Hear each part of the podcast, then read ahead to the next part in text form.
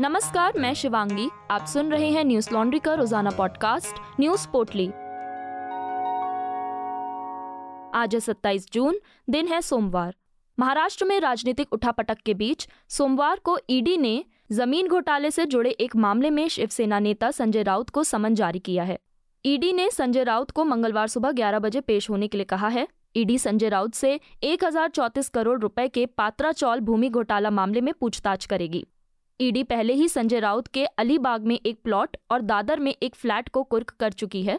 इस मामले में ईडी ने संजय राउत की पत्नी से भी पूछताछ की थी। ईडी इस भूमि घोटाला मामले में गुरु आशीष कंस्ट्रक्शन नाम की हाउसिंग डेवलपमेंट इंफ्रास्ट्रक्चर लिमिटेड पर एक्शन ले चुकी है। कंपनी के निदेशकों में से एक प्रवीण राउत को वो पहले ही गिरफ़्तार कर चुकी है। प्रवीण राउत का नाम पहले पीएमसी बैंक घोटाले की जाँच के दौरान भी सामने आया था। प्रवीण की पत्नी माधुरी ने साल 2010 में शिवसेना सांसद, संजय राउत की पत्नी वर्षा राउत को 55 लाख रुपए का ब्याज मुक्त कर्ज दिया था। इस पैसे का इस्तेमाल दादर में एक फ्लैट खरीदने के लिए किया गया था। यहाँ कथित रूप से बिना अनुमति के चार सौ अट्ठावन घरों की बुकिंग की बात की गई है, जिसके माध्यम से वर्षा राउत के ऊपर 138 करोड़ रुपए एकत्र करने का आरोप है। ईडी ने बताया था कि इस मामले में अभी तक ग्यारह दशमलव एक पाँच करोड़ रुपए की प्रॉपर्टी अटैच की गई है। इस प्रॉपर्टी में लगभग नौ करोड़ प्रवीण राउत के यहाँ से जब्त हुए हैं, जबकि दो करोड़ की मालिक संजय राउत की पत्नी वर्षा राउत को बताया गया है। संजय राउत ने ईडी के एक्शन को बदले की भावना से की गई कार्रवाई करार दिया है। ईडी के एक्शन पर उस समय संजय राउत ने कहा था कि वो इस मामले को लेकर निश्चिंत हैं और वो किसी से नहीं डरते, भले ही उनकी संपत्ति जब्त कर ली जाए या उन्हें गोली से मार दिया जाए।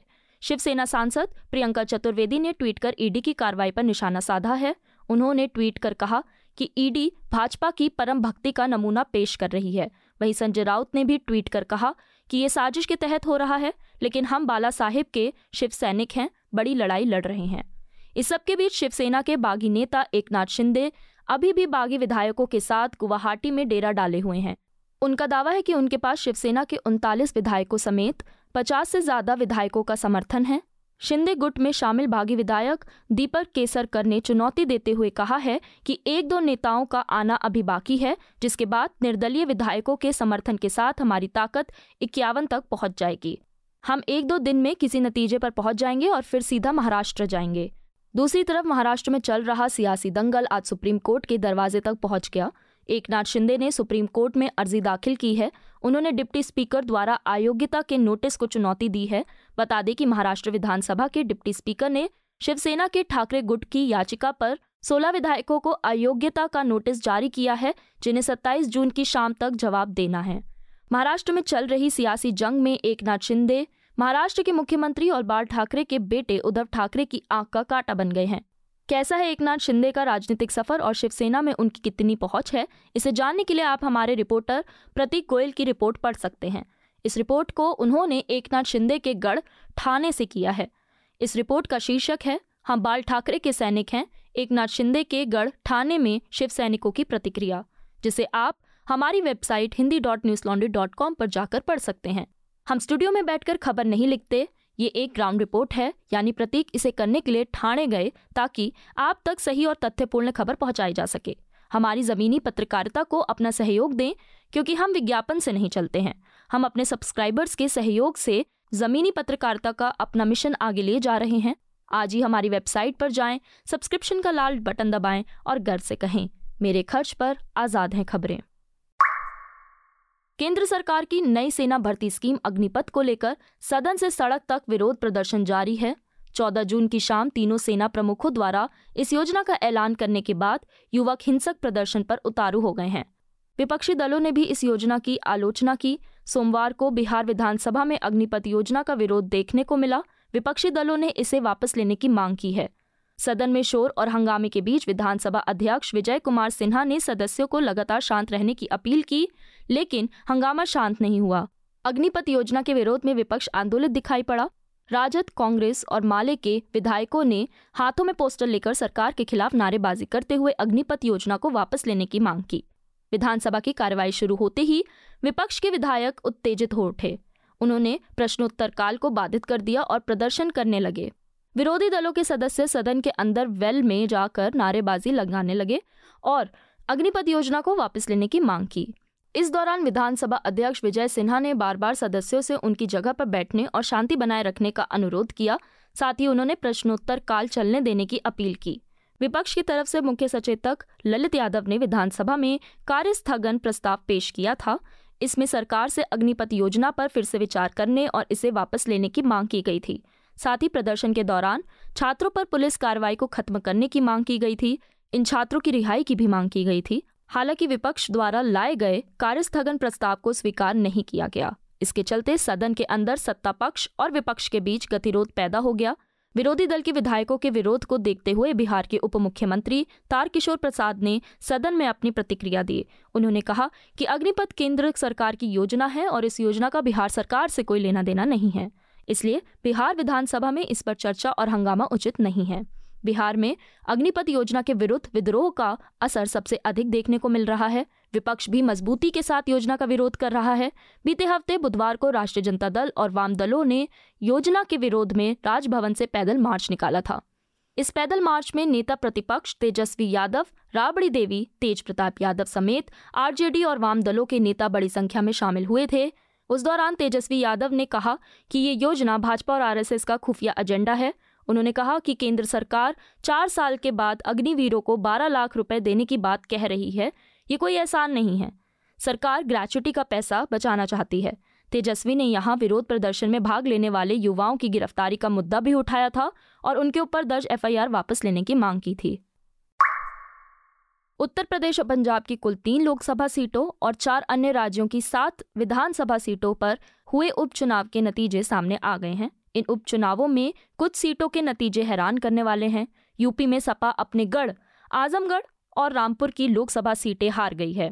दोनों सीटों पर सपा पिछले चुनाव में जीती थी। यूपी के रामपुर से भाजपा उम्मीदवार घनश्याम लोधी ने करीब इकतालीस हज़ार मतों के अंतर से इस सीट को अपने नाम किया है। वहीं आजमगढ़ सीट पर बीजेपी के उम्मीदवार दिनेश लाल यादव निरहुआ ने सपा अध्यक्ष अखिलेश यादव के भाई धर्मेंद्र यादव को आठ वोट से हराया है। निरहुआ भोजपुरी फ़िल्मों के कलाकार हैं। इस सीट से निरहुआ को रिकॉर्ड तीन लाख बारह हज़ार चार सौ बत्तीस वोट मिले हैं। इस चुनाव के बाद अब उत्तर प्रदेश में भाजपा की लोकसभा सीटों की संख्या चौसठ हो गई है, जबकि सपा की सीटें घटकर तीन ही रह गई हैं। यूपी उपचुनाव के नतीजे आने के बाद भाजपा अध्यक्ष जेपी नड्डा ने कहा कि भाजपा की इस ऐतिहासिक जीत का श्रेय पीएम मोदी और सीएम योगी सरकार की गरीब समर्थक नीतियों को जाता है। इसके लिए मैं राज्य के लोगों का आभार व्यक्त करता हूँ। सपा सुप्रीमो अखिलेश यादव ने नतीजों को स्वीकार किया, लेकिन ट्वीट कर भाजपा पर निशाना भी साधा।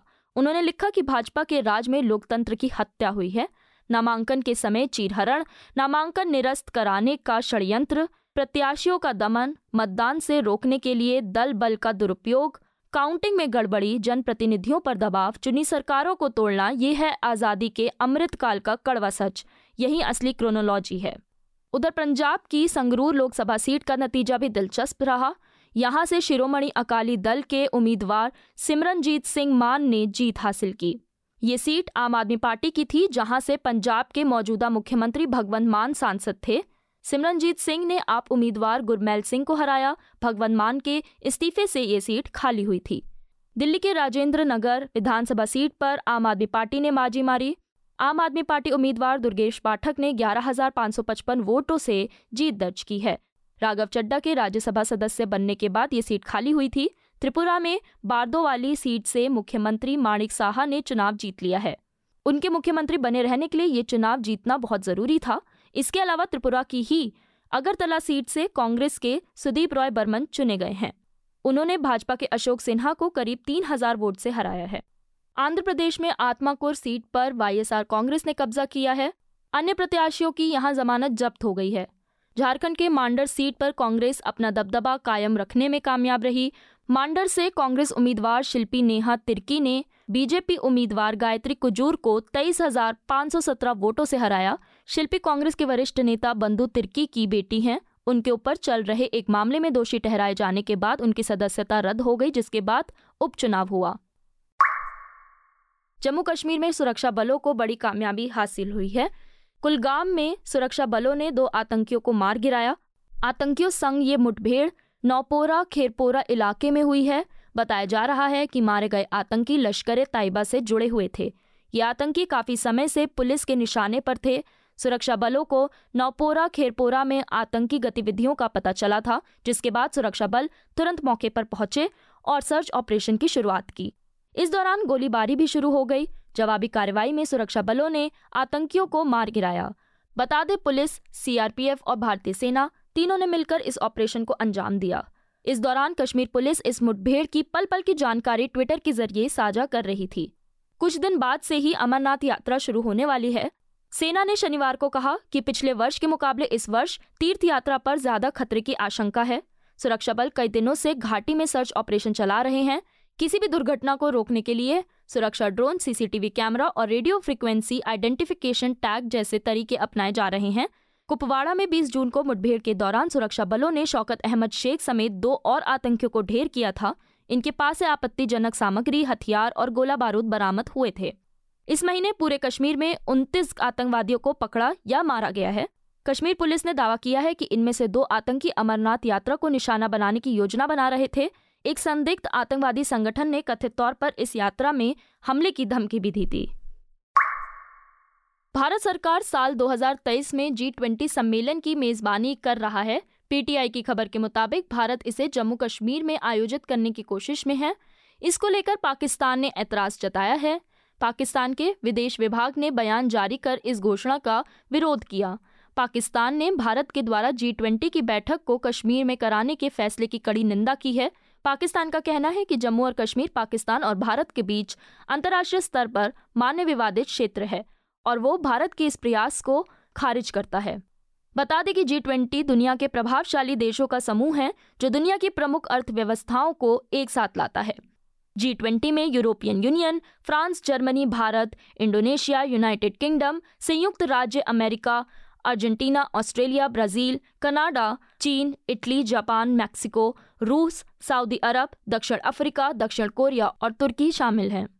पाकिस्तान द्वारा जारी बयान में कहा गया है कि कश्मीर में जी ट्वेंटी संबंधित बैठक या कार्यक्रम का आयोजन करने का मतलब है क्षेत्र की विश्व स्तर पर स्वीकृत विवादित क्षेत्र की अवहेलना करना। जम्मू में इस तरह की बैठक का आयोजन करना एक मज़ाक है।